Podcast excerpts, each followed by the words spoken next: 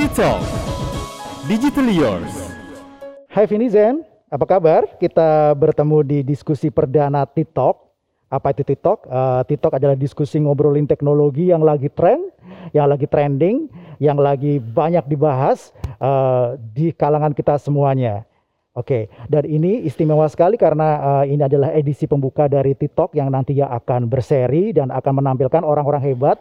Jadi buat kalian semua tidak ada salahnya terus simak uh, obrolan di TikTok yang hari ini pun sangat istimewa karena di edisi perdana ini kita akan kehadiran seorang tokoh yang sangat luar biasa, yang sangat inspiratif dan beliau pengalamannya wow luar biasa banget, udah panjang banget deh.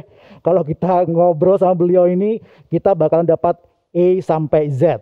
Tapi karena waktu terbatas, jadi uh, kita nanti akan ngomongin hal-hal yang uh, mungkin sangat insightful buat kalian dan uh, kita harapkan uh, apa yang kita obrolkan di TikTok perdana ini akan menambah wawasan kita sesuai dengan topik hari ini kita akan ngobrolin tentang transformasi digital yang ah semua orang pada ngomongin lah itu transformasi digital. Tapi sebelum ngobrol, uh, kita kebetulan sudah uh, divaksin dan kita juga sudah ada tes. Jadi izinkan saya untuk membuka masker ya. Oke. Okay. Ah, oke okay, aku buka masker dulu. Sip, sip. Dan pasti kalian udah penasaran uh, siapa tamu kita hari ini yang kita akan ajak ngobrol dan akan memintarkan kita di obrolan TikTok ini. Ya, uh, sebelum uh, saya perkenalkan uh, tamu kita hari ini, uh, kita tadi seperti yang saya bilang tadi, kita akan ngomongin masalah transformasi digital.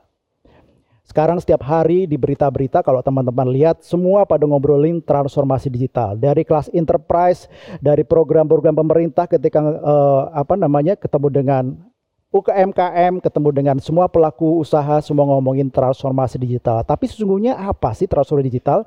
Apakah itu hanya miliknya uh, perusahaan kelas besar ataukah itu hanya miliknya uh, UMKM atau juga ternyata transformasi digital itu juga bisa apply dalam kehidupan kita sehari-hari. Nah, kita akan perkenalkan narasumber yang luar biasa buat kalian. Di samping saya sudah ada Bapak Richard Kartawijaya atau yang lebih hits atau uh, populer banget dengan sebutannya Pak Richard Karta. Kalau kita bicara Pak Richard Karta, silakan googling. Tapi buat generasi yang senior, saya rasa semua sudah pada tahu siapa beliau.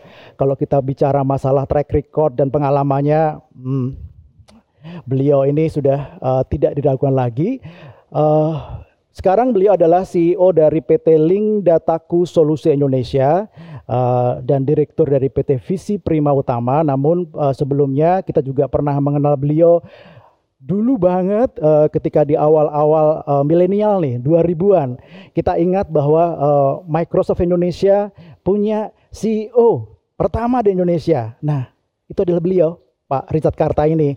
Sesudah beliau uh, menjadi nahkoda di Microsoft Indonesia, beliau juga menjadi uh, CEO di PT Graha Teknologi Nusantara, kemudian juga beliau dipercaya menjadi CEO dari PT Net Tbk. Nah, nggak sabar lagi kan? Uh, langsung saja kita ngobrol-ngobrol dengan Pak Richard Karta. Halo Pak Richard, apa kabar Halo. Pak Richard? Selamat ya. uh, siang. Siang ya, selamat siang. Tapi uh, Vinizen bisa pagi, bisa malam, bisa yeah. apa pun ya. Tapi hari ini kita cerah sekali Pak, kita ada di daerah uh, Puri ini ya. Daerah Puri, daerah Pesanggerahan ya. Daerah Pesanggerahan, luar biasa, cuaca cerah dan semoga diskusi kita juga akan secerah suasana hari ini. Tapi saya yakin Pak Karta akan memberikan insight yang luar biasa. Ya. Pak Richard, tadi uh, kalau bicara masalah uh, apa ya perjalanan ini kan panjang banget ya Pak Richard ya Pak Richard udah malang melintang di uh, industri uh, ICT ini sejak lama dan kita sudah tahu Pak Richard uh, dulunya di awal uh, kita semua mengenal ketika Microsoft Indonesia memiliki CEO baru Bapak lah yang orang pertama nih CEO pertama di Indonesia ya uh, Microsoft uh, Indonesia. Kemudian perjalanan kemudian gitu. Nah sekarang uh, kita mengenal Bapak sebagai uh, nakoda di Link Dataku. Bisa diceritakan Pak sih uh, ini link dataku ini apa? Link dataku ini uh, mencoba menjembatani transformasi digital dari ora, perorangan masuk ke dalam dunia digital. Okay. Uh, idenya begini, kalau sekarang ini kita salah satu yang menjadi uh, problem di kehidupan kita sehari-hari, kita mau menyimpan berkas-berkas penting kita seperti ya. ijazah, sertifikat, uh, mungkin juga akte-akte itu susah. Sekarang ini banyak uh, orang yang bawa semua yang tertulis ini ke bank, simpen di bank. Nanti dibutuhkan, ambil dari bank, keluarkan, berikan, kemudian balik lagi ke bank. Sehingga repotnya bukan main. Dan satu lagi, belum lagi yang eh, nggak uh, mau bayar ke bank terus kebanjiran atau kebakaran uh, hilang begitu hilang repotnya bukan main nah ada satu lagi adalah validasi uh, kita sering kenal kalau istilah di Indonesia tuh legalisir ya, ya. legalisir ya. Nah ini legalisir ini juga menjadi satu permasalahan dan uh, harus terus menerus dilegalisir. Nah ini link dataku mau menyediakan satu tempat dengan blockchain teknologi maka kita harapkan dengan blockchain teknologi itu uh, tidak perlu uh, diulang tapi juga nggak akan hilang. Karena dia akan ada di situ terus menerus dan uh, jaminan tidak ada uh, tidak tidak akan hilang itu terjadi di blockchain.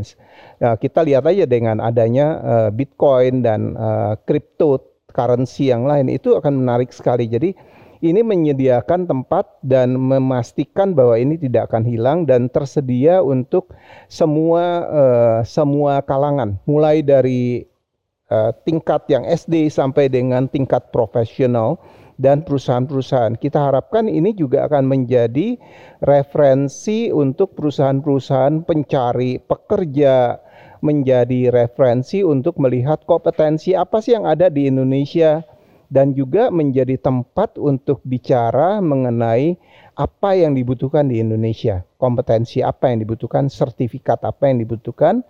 Uh, kita lihat bahwa sambutannya di market ini lumayan bagus. Uh, kita baru start mungkin sekitar 2-3 bulan yang lalu, kita sekarang sudah punya sekitar 120 ribu member untuk link dataku. Untuk Indonesia saja? Uh, itu dari hampir seluruh provinsi di Indonesia sudah. Jadi itu menarik gitu ya. Iya betul. Uh, memang yang utama per sekarang ini adalah dari guru dan dari education. Tetapi kita akan me memasuki ke dunia yang lain dan kita berharap nanti misalnya ada orang yang membawa scholarship, membawa beasiswa dari luar negeri. Sekarang ini problem mereka apa? Begitu mereka datang ke Indonesia, bukan Indonesia yang datang, tapi Jakarta, Bandung, Jogja, Surabaya, Palembang gitu, kota-kota besar aja. Bagaimana kota kecil? Unluckily susah dicapai. E, mereka mau masuk pun susah karena nggak ada data. Nah mungkin nanti mereka bisa tinggal masuk ke link dataku, dia lihat, oh ini ternyata ada anak yang sangat talented, pinter dari kota kecil dia bisa ambil. Nah itu adalah link dataku. Menarik ya. Jadi uh, tren sekarang juga di mana kita itu pendidikan sudah mulai mengglobal, kemudian juga uh, semua orang berlomba-lomba untuk mendapatkan SDM yang potensial. Jadi ini menjadi salah satu sumber referensi ya buat Betul. baik organisasi Betul. maupun uh, university atau sekolah-sekolah di luar. Di kita kalah dia mau mencari anak-anak uh, Indonesia yang uh, apa qualified untuk masuk ke sekolah mereka atau perguruan tinggi mereka bisa lewat link dataku. Betul. Itu Kalau yang kita kenal kan di ya. tempat yang lain mereka menyediakan informasi tapi tidak menyediakan sertifikatnya. Ini sertifikatnya disediakan tapi dia belum tentu bisa buka. Harus hmm. dapat izin dari yang punya. Jadi eh, eh, apa namanya privacy itu tetap dijaga di situ. Jadi proteksi untuk perlindungan data yang kritikal seperti uh, ijazah, kemudian juga Betul. mungkin juga ada penghargaan-penghargaan lain bisa dimasukkan seperti semuanya. Betul sekali. Dan udah pasti jaminannya adalah ini valid ya Pak ya. Betul. Valid. Jadi uh, bentuknya ini aplikasi atau uh, aplikasi. Aplikasi. Nah, buat uh, Vinizen ya yang tertarik, uh, saya rasa ini adalah uh, salah satu aplikasi yang luar biasa buat kalian. Uh, ayo manfaatkan sebaik-baiknya ya Pak ya Betul. aplikasi yang uh, di link dataku ini karena dan start dengan free. Nah, start dengan free. kalau gitu ntar saya uh, mulai nyoba di sekolah. Ini uh, penting juga kalau misalnya kita mau cari uh, SDM yang bagus atau kemudian kita juga pengen apply anak kita atau apa untuk beasiswa, ini bisa menjadi Betul. satu aplikasi yang bermanfaat ya, Betul. ya Pak. Dan kalau kita bicara sekarang isu banyak sekali yang uh, apa uh, ijazah bodong ya Pak kalau nggak salah Pak. Betul. Nah ini bisa menjadi salah satu solusi ini. Betul. Salah satu solusi karena apa? Karena dia akan bisa di track Apakah ada di Hmm. sini ada le- terlegalisir atau tidak gitu. Menarik Pak, menarik. Ya. Harapannya apa Pak untuk eh, link dataku ini eh, untuk sosialisasi ke terutama ke sekolah-sekolah atau perusahaan-perusahaan di Indonesia? Kita berharap bahwa link dataku bisa digunakan dengan aman dan nyaman oleh semua orang dengan mudah Ya, dan eh, kemudian ini bisa dimanfaatkan nggak cuma oleh orang tapi juga oleh institusi-institusi ya mulai dari perusahaan, yayasan, universitas, sekolah dan juga eh, mungkin eh, badan-badan dunia lainnya untuk melihat Indonesia nih bentuknya seperti ini sudah. Jadi Hmm. berbeda sekali dibandingkan dengan yang lain. Eh, jangan kita masuk ke dalam satu website yang cuma menyatakan bahwa kita bisa punya ini ini ini, ini tapi ke- tidak ada bukti.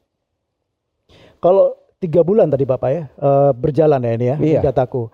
Ini kira-kira yang paling banyak sekarang dalam kurun waktu tiga bulan ini yang sudah mulai eh, antusias nih untuk untuk memanfaatkan eh, link dataku ini dari korporasi kah atau dari sekolah? dari sekolah-sekolah dari dari sekolah-sekolah dan universitas karena memang kita menargetkan mereka sebagai pengisi data pertama nanti setelah ini kita dapat lumayan banyak kita akan mengajak perusahaan-perusahaan untuk ikutan masuk sekarang ini kita lihat sudah lumayan 120 ribu nggak jelek lah tapi kita targetkan mungkin dalam setahun kita bisa dapat 2 juta sampai dengan 3 juta data kalau kita bicara eh, tiga tahun, empat tahun, mungkin kita bisa dapatkan sampai dengan 10-20 juta data.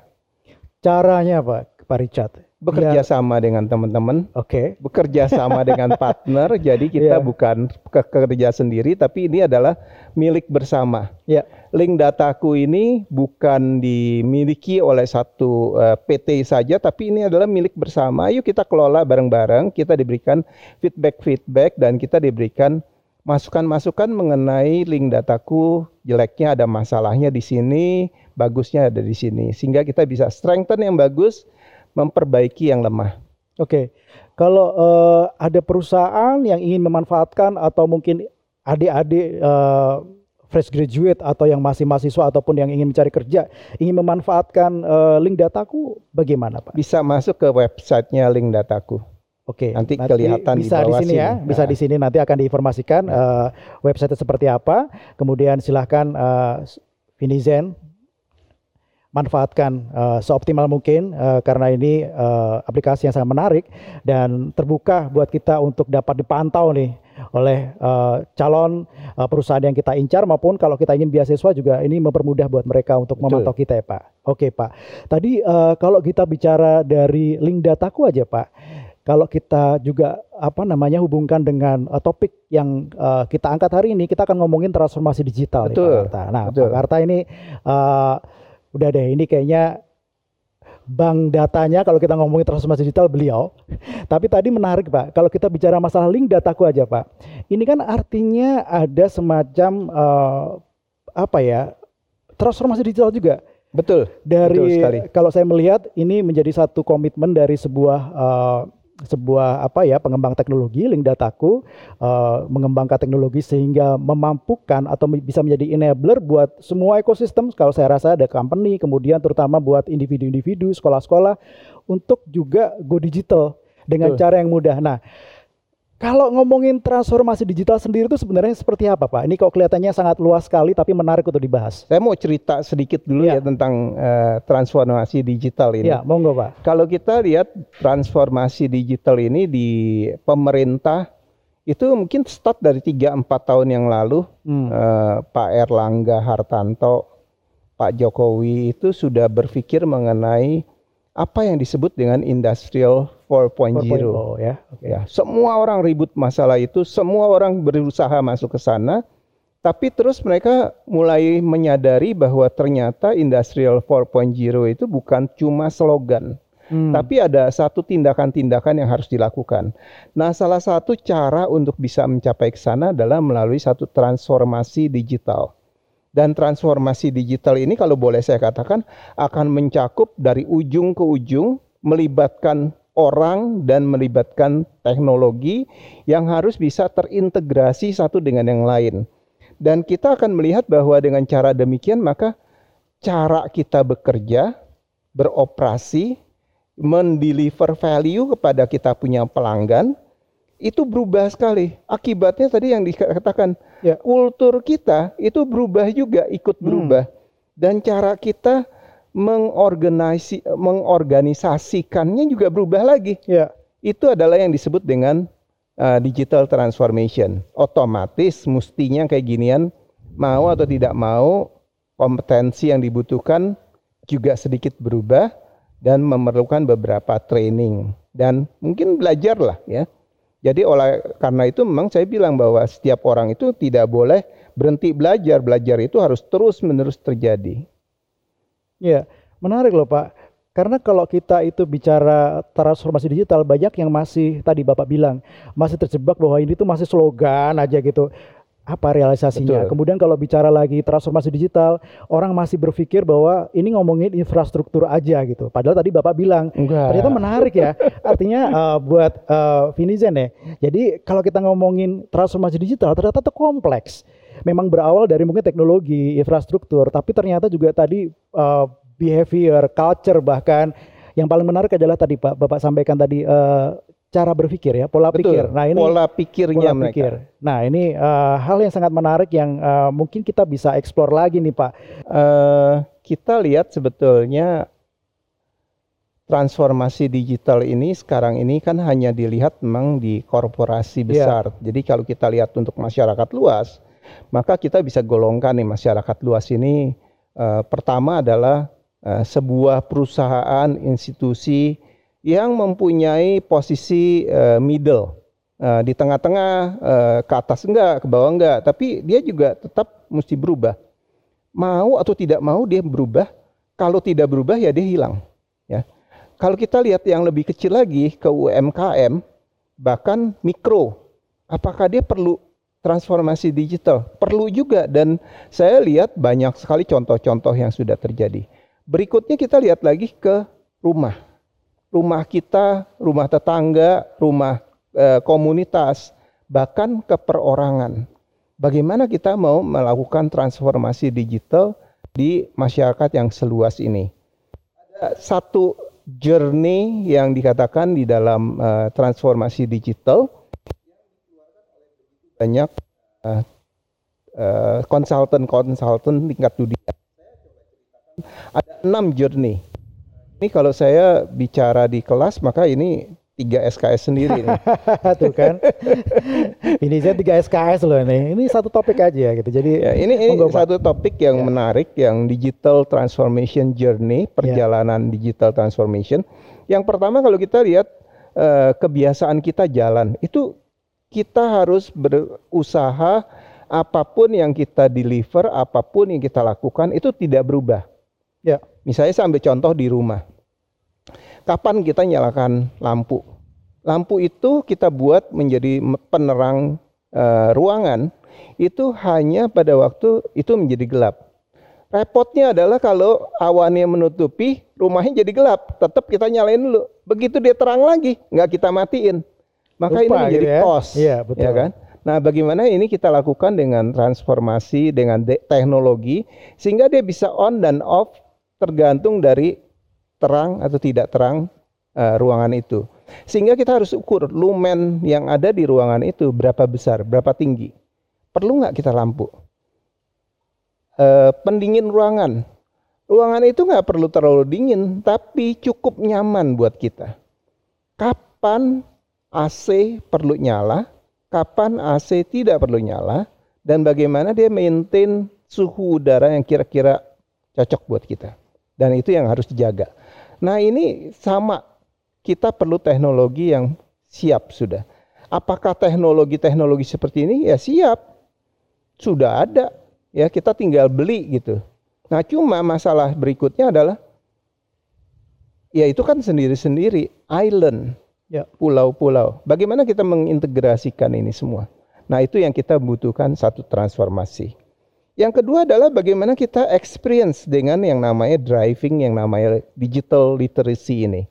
Biasanya orang mulai bicara mengenai rumah smart home. Kalau kita ngomong di kafe, kita ngomong di satu eh, perusahaan yang kecil, eh, misalnya kita ambil contoh eh, supermarket gitu ya Apa sih yang bisa dilakukan dengan teknologi? Pertama adalah kita mengetahui yang datang itu siapa, dia belinya apa biasanya, dan bayarnya seperti apa. Sehingga pada waktu misalnya si A datang, si bapak A ini pelanggan yang lumayan beberapa kali datang dan cukup rutin, nggak usah banyak-banyak sebulan tiga empat kali. Begitu dia masuk kita tahu oh dia akan ke sana, kita mesti menyediakan stok apa kita juga tahu barang yang diambil itu disukai oleh berapa banyak pelanggan kita. Itu secara otomatis dengan AI, dengan artificial intelligence itu kita bisa tahu langsung. Dan kita bisa kumpulkan itu di dalam satu data yang tersimpan di cloud. Akibatnya dengan job model kayak gini, digital transformation akan bekerja di UMKM seperti ini, kecil-kecil. Harganya, costnya murah dan terbayar. Ya. Nah, kemudian si customer akan feel happy. Kita beberapa kali kita masuk ke dalam supermarket kita kesel kenapa? Kita barang kita nggak ada cari itu nggak dapet. Kita ingin beli barang seperti ini nggak dapet. Kita mau dapat informasi nggak ada juga. Nah kita masuk ke dalam satu kafe juga sama. Kita mau makan sesuatu, minum sesuatu nggak ada. Kita bisa bayangkan kalau kita menjadi pelanggan yang dua tiga kali sebulan, mungkin lima kali sebulan. Ada satu orang millennials yang bisa datang ke dalam satu kafe hampir setiap hari, mungkin 20 hari selama satu bulan di dalam satu bulan. Akibatnya dia tuh di profiling bener dan dia bisa menggunakan wifi-nya dari tempat tersebut dengan profilnya dia. Dan keuntungannya adalah si yang punya tempat ini langsung dapat profil orang ini seperti apa. Itu posisinya. Nah, yang kayak gini kita perlu formalize, kita perlu tuliskan sebagai slogan-slogan mengatakan bahwa ini sudah uh, dilengkapi dengan teknologi digital yang baik ya. Dan itu akan membuat uh, pengunjung, uh, pelanggan itu merasa nyaman. Oh ya, saya di, di, di, diperhatikan sekali gitu dengan teknologi yang disediakan. Uh, yang kayak gini kita perlu lakukan semacam seakan-akan ada research sendiri kita kerjakan secara serius, kita integrasikan secara serius dan punya roadmap. Nggak bisa kita bilang tiba-tiba kita sudah berubah total, itu nggak bisa. Sedikit demi sedikit kita tambahkan dan itu kita jalankan dan satu lagi adalah bahwa kita juga perlu menghitung bahwa ini investasi atau expenses. Apakah ini investasi yang uh, yang yang bijaksana sehingga nanti pada waktu saya satu saat ini sebetulnya terjadi satu return on investment. Ya, yang kayak ginian biasanya nggak dihitung nih. Nah, ya. orang Indonesia mengatakan yang kayak ginian selalu merupakan expenses. Saya bilang bukan, ini adalah satu investasi, investasi sehingga ya. membuat pelanggan kita nyaman dan pelanggan itu akan kembali terus-menerus ke kita. Ya. Dan kita akan melihat bahwa munculnya satu inovasi dan adaptif dari orang-orang pelanggan juga dari kitanya dan juga dari kita punya supplier. Jadi kita tahu supplier kita punya nggak barang yang sama. Dia bisa memberitahu teknologi ini akan memberitahu supplier kita bahwa eh kita akan order barang kayak gini nih berapa lama sekali. Ya, jadi supaya fresh terus kan. Kita bisa bayangkan kalau sebuah uh, uh, ada salah satu menunya tape bakar gitu ya tape bakar ini, tape itu kan nggak bisa disimpan terlalu lama, paling 2-3 hari gitu. Ya bagaimana ini supaya bisa fresh terus menerus? Apa yang terjadi? Apa kapan mesti order? Berapa lama orang yang akan pesen ini datang? Berapa banyak ordernya? Misalnya kayak gitu. Ya ini menjadi satu hal yang menarik gitu kalau menurut saya. Dan ini adalah journey da dari digital transformasi tidak untuk perusahaan besar tapi justru kita melihat di UKM dan mungkin rumah. Yang menarik lagi kalau kita masuk ke dalam perumahan kita nih. Kita punya rumah, ada anak tiga, istri, mungkin ada satu lagi uh, apa kita punya ipar gitu ya, tinggal di situ. Dan bagaimana kita bisa mengatur kita punya pemakaian wifi. Bagaimana kita bisa mengatur pemakaian layar. Kita tahu bahwa kalau dulu TV cuma satu, sekarang enggak, semua layar bisa menjadi TV. Kita bisa nonton berita di mana saja, kapan saja, kapan berita itu disiarkan jam 12 mulainya perdananya, tapi Kita sebenarnya nggak perlu nonton itu, tapi kita bisa nonton jam 2, jam 3, mungkin jam 8 malam, jam 9, tergantung kapan kita sempatnya. Itu bagian daripada behavior yang berubah. Ya. Nah, kalau kita di dalam satu saat kita punya bandwidth misalnya cuma 25 mega per seconds, kemudian kita pakai berlima, itu ya pas-pasan lah. Eh ada satu orang, sanak yang anak kita mainnya games online. Kita tahu bahwa games online itu menyedot uh, ya, bandwidth, bandwidth luar ya, biasa luar, tinggi ya. Iya, betul. Nah, ini kalau kita menggunakan smart modem, maka kita bisa mengalokasikan. Begitu ini mainnya di games online, maka dia tetap di uh, dikurangi. Tapi begitu lewat jam berapa, maka ini akan menjadi prioritas. Yang lain video conference, kita meeting, maka kita mendapatkan satu situasi yang berbeda. Kenapa? Karena kita mendapatkan prioritas. Nah, ini bentuk daripada digital transformation. Ya. Ya. Bapak tadi kalau uh, kita balik uh, ke cerita Bapak tadi tentang uh, experience ya Pak, experience kemudian literasi digital. Tadi Bapak juga cerita uh, kafe pintar, kemudian uh, katakanlah apa itu minimarket minimarket pintar yang bisa menangkap kira kira-kira maunya customer gue itu apa sih gitu. Mereka akan cepat sekali tanggap. Nah itu artinya kan tadi bapak bilang uh, bisa menggunakan teknologi-teknologi uh, mutakhir seperti AI misalkan. Nah pak kalau kita bicara AI itu kan bayangan kita adalah wah ini teknologi mahal ya ini ya, teknologi mahal cloud juga walaupun memang ada cloud yang uh, kita bisa bayar uh, sesuai dengan kebutuhan gitu. Nah, kira-kira uh, agar UMKM kemudian seperti tempat-tempat uh, seperti ini kafe-kafe uh, kecil kemudian uh, bisnis-bisnis mikro bahkan itu bisa menikmati uh, teknologi tersebut dan mereka bisa melakukan uh, transformasi digital ini uh, menurut Pak Karta uh, harus seperti apa ini gitu kita gini kalau kita balik ke uh, aplikasi yang besar-besar ya, yang hmm. yang sophisticated, yeah. yang bagus, itu uh, pada umumnya tuh memang harganya luar biasa mahal. Kalau kita beli, ya, saya masih ingat dulu saya pernah bantuin satu teman dia bikin uh, satu aplikasi untuk toko. Hmm. Uh, aplikasi itu isinya apa ya?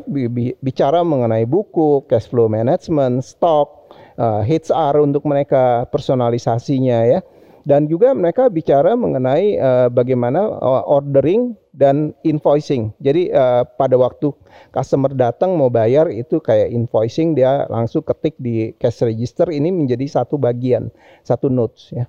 Uh, ternyata satu aplikasi itu dia mesti bayar sebuah toko itu mesti bayar sekitar 100 jutaan belum lagi plus dengan infrastruktur tadi ada HP, ada ada apa namanya, ada uh, komputernya, ada printernya, ada uh, apa local network dan lain-lain.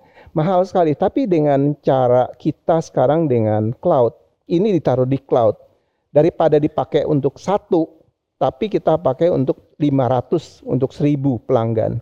Maka harga itu quote unquote kita bisa bagi dengan sekian banyak pelanggan yang akan pakai. Akibatnya dari 100 juta mungkin dia bayar setiap bulan 100 ribu, 200 ribu, 300 ribu. Dia dapatkan semuanya. Make sense nggak untuk dipakai? Make sense sekali. Apakah itu menjadi expense? Ya itu menjadi expense sekarang. Tapi buat saya itu adalah investasi. Kenapa? Dengan saya melakukan investasi ini, saya melakukan banyak sekali penghematan kenyamanan di dalam bekerja, keteraturan dari bekerja, organisasi dan manajemen. Ya. Artinya uh, memang masih ada solusi, tetap ada solusi buat mereka ya Pak. Dan ya? murah. Dan murah, oke. Okay. Dan nah, satu lagi hmm? yang menarik, kalau dulu kita implementasikan satu aplikasi bisa 4-5 bulan, kadang-kadang setahun, sekarang, sekarang ini satu minggu, dua, dua hari, tiga hari, dan jalan. Iya. Ya, Cuma ada satu yang mesti kita ingat kelakuan kita. Jangan kita ngotot bahwa oh kita biasanya jalannya begini nih. Eh, ini kita mau jalan yang sama, nggak boleh berubah. Sedangkan aplikasi itu memberikan satu eh, apa ya, boleh bilang best practices, cara-cara yang paling baik yang sudah dipakai oleh orang lain dan paling efisien. Kita lebih baik kita ikutin itu, kita jalan, kita rubah dan kita bayar dengan sangat murah. Ya, Pak, saya punya pengalaman ya Pak ya. Uh, ini terkait dengan fenomena uh, yang ada sekarang ini, kemudian juga fenomena digitalisasi. Saya sempat sempat takjub ketika saya uh, pergi ke Pasar Gede Solo, Pak. Pasar Gede Solo. Saya beli ayam goreng gitu. Hmm. Itu ayam goreng favorit saya, tapi saya bingung gimana nih cara saya bawa supaya uh, sampai Jakarta aman. Kebetulan saya bawa mobil gitu. Nah, ternyata si uh, pedagangnya itu dengan dengan sangat lancar dia bicara, "Bapak uh, pakai uh, aplikasi uh, jasa pengiriman ini." gitu. Dia menunjuk sebuah brand ya. Nah, uh, saya lihat bahwa dari situ saya pikir, "Wah, ini ternyata uh, pedagang-pedagang kecil pun sudah sudah sangat sangat digital, sangat sangat apa ya, sangat uh, paham tentang apa yang uh, membuat mereka bisa adaptif dengan cara mereka memanfaatkan teknologi seperti ini. Nah, kemudian kalau uh, saya pikir uh, ada satu uh, entah ini namanya tanggung jawab atau uh, ya responsibility ya tanggung jawab yang kita bebankan nih, kita bebankan kepada teman-teman kita startup atau enterprise, terutama startup nih. Kan kita tahu bahwa startup ini uh, mereka kaya sekali dengan ide, mereka selalu mengembangkan inovasi-inovasinya. Nah, terhadap fenomena uh, atau penyediaan solusi buat kalangan kalangan-kalangan mikro yang barangkali untuk membeli teknologi itu mungkin ya tidak bukannya tidak mungkin tapi itu sangat mahal sekali buat mereka. Nah, bagaimana nih Pak uh, Pak Richard uh, saran atau apa namanya uh, pendapat Bapak tentang bagaimana sih uh, sebenarnya peran startup untuk uh, terus berinovasi agar mereka juga mampu uh, memampukan nih bisa jadi enabler nih buat si uh, kalangan masyarakat uh, umum terutama UMKM ataupun bahkan mikro ini juga bisa go digital gitu Pak dengan inovasi-inovasi mereka. Pak Richard bagaimana Pak? Saya ambil contoh gini ya. ya. Kita misalnya uh, ada satu inovasi yang dijalankan dan inovasi ini biasanya diawali dengan satu research. Uh, research ini uh, dilakukan biasanya sih pada umumnya oleh akademisi. Jadi mereka uh, research, kemudian mereka mencari inovasi apa yang mesti dilakukan di sini. Dan inovasi ini adalah inovasi baku yang dia buat. Setelah inovasi baku ini dibuat, nah permasalahannya si akademisi ini sering sekali stop sampai dengan keluar yang namanya jurnal jurnal ini diresmikan, selesai dia. Dia bilang udah selesai saya punya kerjaan. Uh, harus diteruskan dengan satu perusahaan yang lumayan besar yang mengambil ini inovasi saya ambil ya, yuk kita kerjasama. Si akademisinya harus diajak supaya bisa dikembangkan. Diambil, kemudian dikembangkan, masuk ke dalam satu atau dua case, dua kasus. Nah, kemudian kasus ini dikembangkan, oke okay, ini jalan, maka dijual ke dia. Tidak boleh di charge, tidak boleh dibiaya di biayanya itu dibebankan sepenuhnya, tapi sebagian. Nah, setelah saat ini selesai, maka kasus ini bisa ditularkan ke kasus kedua, kasus ketiga, kasus keempat. Kemudian ini menjadi satu topik tersendiri. Komunitas sendiri yang menggunakan inovasi tersebut. Saya ambil contoh kalau kita lihat masalah eh, apa namanya masalah penggunaan penggunaan tadi eh, pengawetan sementara quote unquote sementara eh, dari makanan-makanan favorit kita di kampung halaman apakah itu ayam goreng apakah itu gudeg apakah itu rendang apakah itu nah ini eh, bagaimana bisa datang ke tempat kita? Mungkin butuh waktu 2 3 hari tapi nggak rusak dan masih taste-nya, rasanya itu masih sama. Tetap ya, nggak berubah ya. gitu Pak ya. Sebetulnya ini ya. perbedaannya satu dengan yang lain nggak akan jauh bedanya. Kita start dengan ayam goreng. Tapi setelah ini selesai, kita bisa start dengan gudeg. Selesai kita bisa start dengan uh, mungkin uh, apa asam-asam iga gitu ya. ya. Terus mungkin pindah ke rendang. Satu dengan yang lain ini nggak akan terlalu banyak perbedaannya. Tetapi berkembang. Nah, dia akan bisa murah kalau ini bisa ditempatkan pada kasus yang sedemikian besar, kasus yang banyak. Nah, bagaimana kita bisa membuat banyak ini? Kita membutuhkan perusahaan yang menjadi mediatory. Jadi yang ada di tengah-tengah yang bisa membantu mereka mengembangkan hal ini. Tetapi startnya dari mana? Si akademisi. Tapi pemakainya adalah end user. Si end user begitu saya bilang, oh ya saya punya favorit ayam goreng atau bebek goreng dari Madura. Waduh, saya tuh tapi rindu sekali, tapi nggak bisa ke sana. Apalagi dari masa pandemi seperti ini. Saya bisa order by phone atau bahkan mungkin melewat online. Saya bisa kirim dengan enak dengan seperti ini. Mungkin yang dat yang rindu tuh nggak satu, mungkin ribuan, mungkin Iya. puluhan ribu. Dan itu akan berkala saya dapatkan. Saya masih ingat kalau dulu saya pesen eh, apa eh, gudeg dari Jogja itu susah sekali dapat. Saya ke sana baru setahun belum tentu dapat sekali. Sekarang hampir setiap 2-3 bulan saya bisa order satu. Itu salah satu contoh yang model kayak gini. Dan dengan teknologi yang dikembangkan sedemikian rupa, maka teknologi ini menjadi murah. Aplikasi tadi yang tadinya ratusan juta yang mungkin eh, hampir tidak mungkin tercapai, sekarang dengan bayar 300 ribu, 200 ribu itu bisa tercapai, maka ribuan toko itu bisa masuk. Ya. Dan otomatis dengan ribuan toko masuk, kita butuh apa? Customer satisfaction, kita butuh yang namanya customer service. Jumlah pekerja yang bekerja di situ naik. Tapi pekerja yang melayani di dalam toko tersebut turun. Bukan naik, turun, tapi produktivitasnya naik. Membuat orang menjadi nyaman lebih naik lagi. Akibatnya yang punya toko ngelihat, oh saya punya untung naik nih. Karena efisiensi dan eh, produktivitas naik. Tapi ini bukan berarti uh, memunculkan apa jumlah tenaga kerja yang turun, tapi mungkin create new jobs kali Pak ya. Eh, bukan create new job saja, tapi memindahkan kompetensi. Nah, mungkin lebih Nah, jadi ya. kalau orang dulu cuman bilang, oh saya pokoknya asal kerja, eh, saya lulus SD, saya kerja, mungkin nggak bisa lagi gitu. Mau lulus SD boleh, mau SMP boleh, mau SMA boleh, tapi harus belajar sehingga dapatkan kompetensi yang baru. Kalau kita dulu kita ngelihat kalau masih ingat eh, eh, kita masuk restoran, orang datang bawa nota mau order apa. Kalau sekarang enggak, dia bawanya tablet. Mau order apa?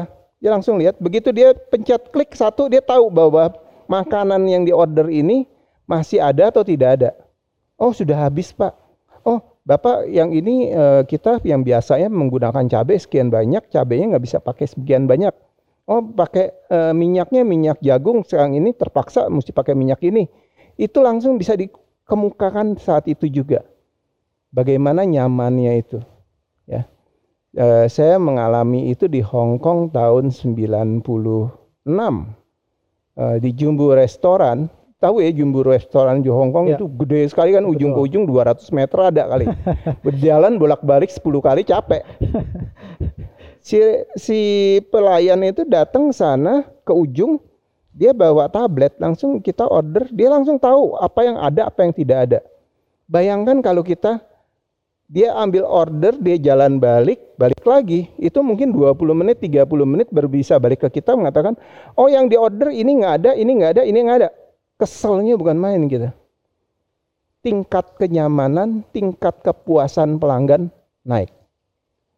Jadi intinya digital transformation ini membuat hidup kita semakin produktif, semakin efisien dan semakin kompeten gitu ya Pak ya. Betul. Tadi juga eh, Bapak cerita eh, semua lini, semua sektor ini menjadi semakin eh, berkualitas lah dari sisi layanannya, kemudian juga ketika dia orientasinya adalah customer satisfaction udah pasti akan lebih baik karena lebih cepat layanannya dan tadi kalau saya tangkap eh, dari penjelasan Bapak ini ada satu benang merah yang eh, menjadi satu apa ya satu eh, poin yang mungkin bisa menjadi masukan buat kita semua bahwa digital transformation ini menjadikan kita sadar terhadap pentingnya data. Ya Pak. Kemudian juga eh, research tadi, di mana kalau kita bicara orang Indonesia Pak, kita kan eh, jauh gitu ya dari budaya riset dan saya pikir dengan digital transformation atau transformasi digital ini kita menjadi punya budaya itu research. Walaupun pengolahan datanya kita bisa pakai AI katakanlah teknologi memungkinkan untuk untuk pengolahan data itu semua tapi yang paling penting adalah bahwa eh, transformasi digital ini menjadikan kita berpeluang untuk makin pintar, uh, bisnis kita juga uh, bisa makin kompet- kompetitif dan bisa memuaskan uh, pelanggan-pelanggan kita. Dan buat individu tadi seperti contohnya link dataku aja, ini kita bisa uh, apa namanya uh, bisa memanfaatkan, bisa menjadikan kita juga go digital buat buat kita personal gitu. Nah, ini menarik sekali.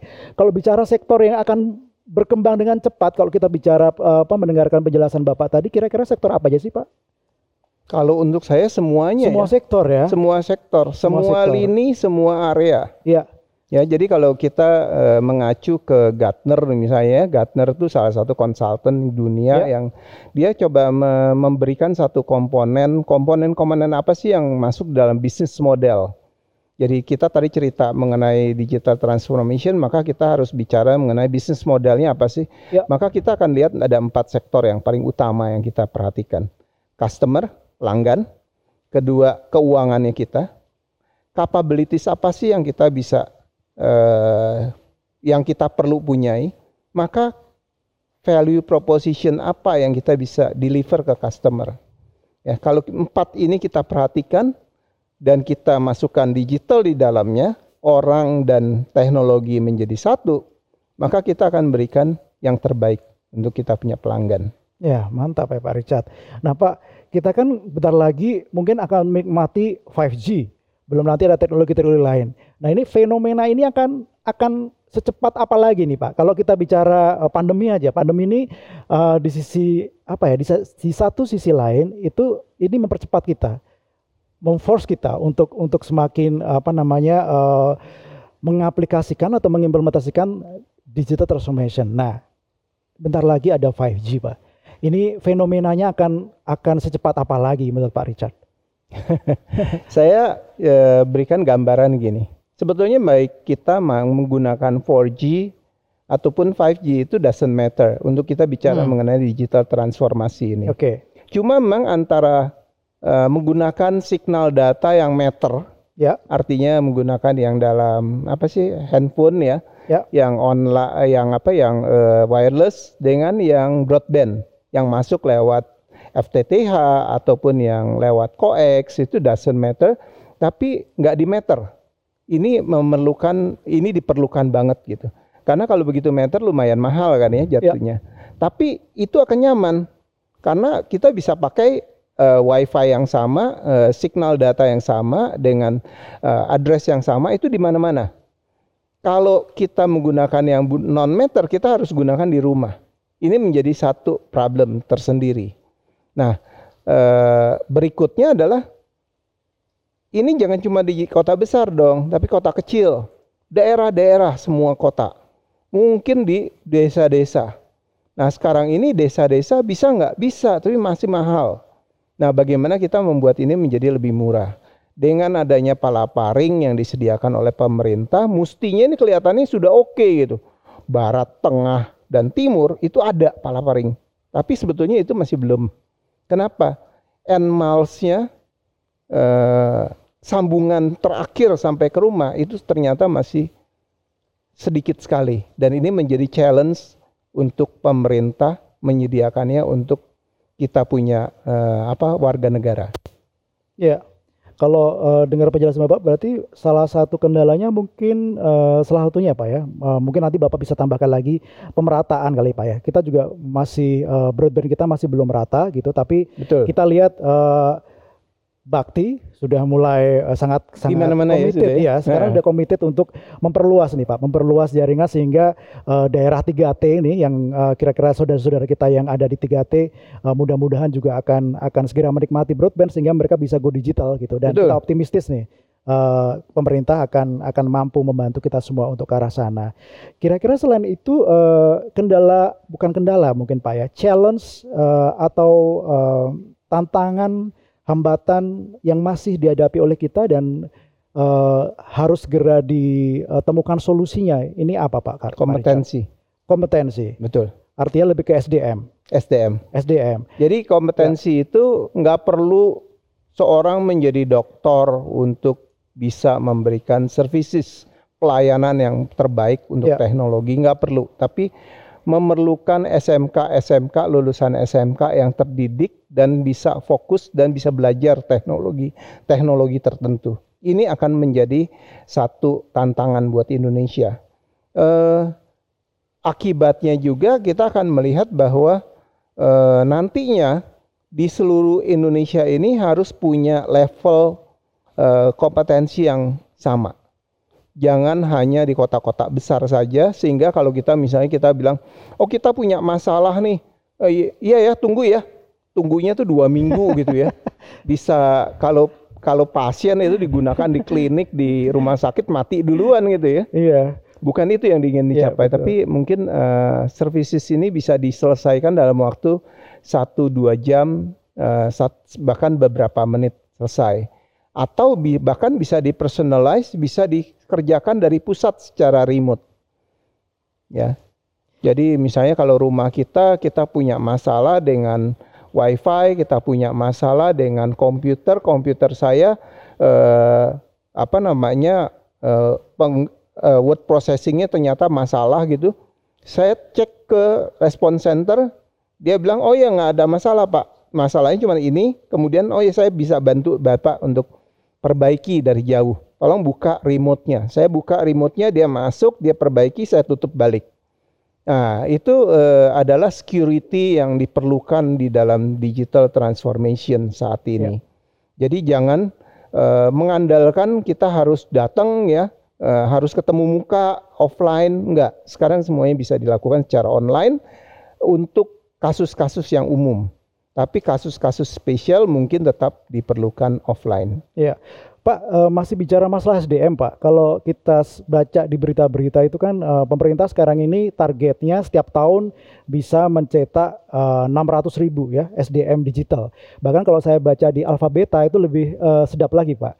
Kebutuhan kita 2025 ini Indonesia membutuhkan kira-kira 110 juta SDM digital agar kita mampu mencapai visi Indonesia emas. Nah, untuk mengakselerasi nih Pak, kebutuhan kita kan banyak banget. Katakanlah kita uh, merefer ke uh, apa ke seruan pemerintah nih, 600 ribu uh, per tahun SDM gitu. Ini kan sudah banyak banget. Nah, untuk mengakselerasi ini seperti apa Pak? Karena kita punya isu juga gap antara pendidikan sama industri. Kadang-kadang yang uh, dicetak oleh uh, dari SMK atau university itu tidak sesuai dengan kualifikasi uh, yang dibutuhkan industri. Nah, untuk menjawab isu ini, Pak Richard apa sarannya nih Pak? Uh, kita tahu bahwa di Indonesia ini punya uh, lebih dari 10.000 universitas atau akademi yeah. sekolah tinggi lah ya. Yeah. Uh, dan dari antara mereka itu kira-kira ada 4.500 yang mempunyai uh, program studi untuk ilmu komputer. Nah, cuma program studi ini sering sekali tidak mengikuti perkembangan zaman. Ya, sehingga uh, apa kurikulumnya itu kurikulum agak kuno lah. Bahan-bahan yang digunakan adalah bahan-bahan yang agak kuno. Tapi itu sebetulnya cukup untuk membuat si anak belajar. Uh, menjadi landasan untuk dia bisa belajar. Nah, apa yang mesti mereka lakukan adalah belajar. Jadi mereka harus mau membuka sendiri uh, uh, fokus area, fokus teknologi yang dia butuhkan untuk membuat inovasinya dia berjalan, kreativitasnya dia bekerja. Nah, seorang anak itu dituntut untuk dia ber, uh, berinovasi di mana pun dia ada dan di situasi apa pun dia ada, dan dia harus bisa beradaptasi dan dia harus bisa meningkatkan kompetensinya. Otomatis dia harus belajar, nggak bisa nggak. Nah, kalau seorang anak dia bisa lakukan ini semua, maka dia harus keep up betul-betul dengan teknologi yang ada. Sekarang permasalahannya adalah banyak sekali anak-anak yang sudah uh, dengan sederhana sekali teknologi, tapi dia sudah sangat sibuk. Seseorang dia sibuk sekali dengan uh, kabel koaksial. Kerjaannya nyambungin kabel koaksial, memperbaiki bolak-balik, tapi dia lupa bahwa ada teknologi fiber optik masuk dan dia lupa belajar ini. Dan dia nggak tahu.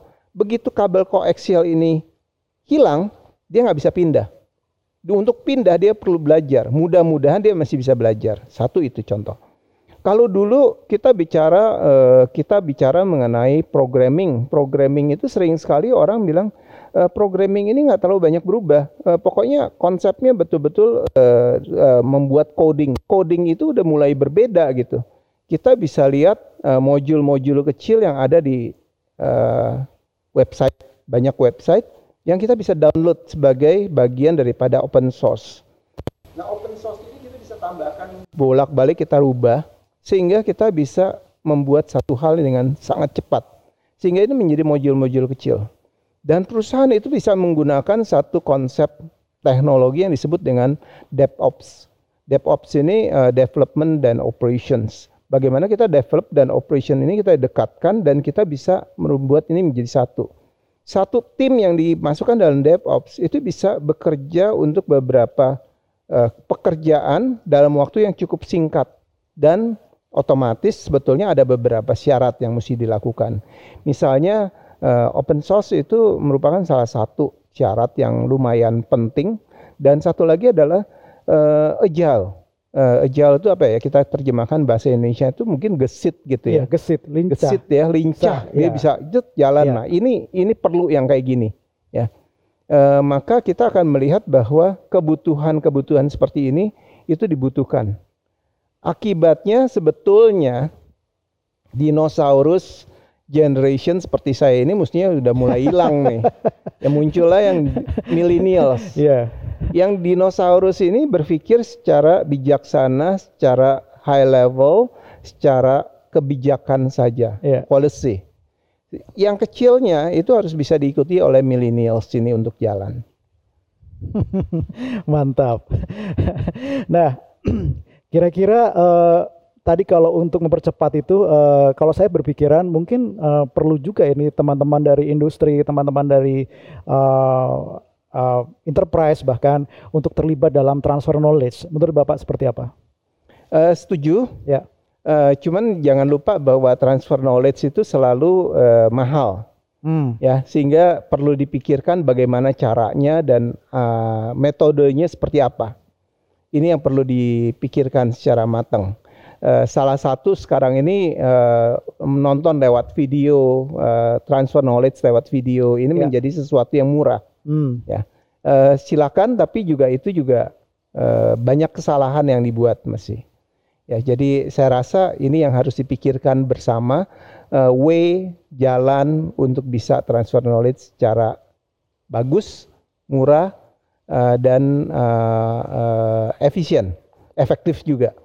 Oke, Pak Richard.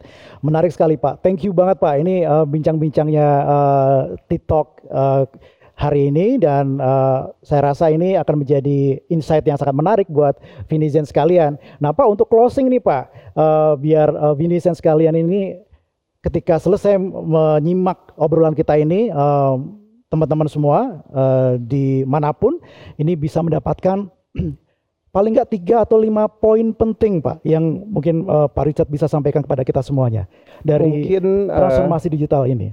kalau boleh saya uh, apa ingatkan bahwa yang namanya transformasi digital ini tetap uh, dasar utamanya adalah visi seorang pimpinan. Oke. leaders Ya. ya. Uh, leaders ini harus bisa dan berani menuntut adanya perbaikan dan menjadi uh, membuat inovator-inovator di dalam industri dan coba uh, mengajak orang untuk berani berubah dan berpikir mengikuti uh, adanya teknologi yang akan mempengaruhi mau atau tidak mau mempengaruhi dan dengan demikian maka kita akan bisa mendapatkan uh, efektivitas, efisiensi dan juga optimalisasi dari segala sesuatu yang kita kerjakan dan terakhir kita butuhkan pelanggan itu merasa efisien, merasa nyaman, merasa di, sangat diperhatikan dan puas. Oke. Thank you Pak Richard. Closingnya sangat menarik. Jadi Vinizen, kita tadi sudah mendengarkan ternyata transformasi digital itu tidak hanya ngomongin teknologi saja. Teknologi adalah penting, fundamental, tapi yang tidak kalah penting adalah bagaimana kita juga mengubah mindset kita, perilaku kita sehingga eh, transformasi digital bisa eh, berjalan dengan optimal dan kita pun bisa menikmatinya dengan eh, sangat memuaskan.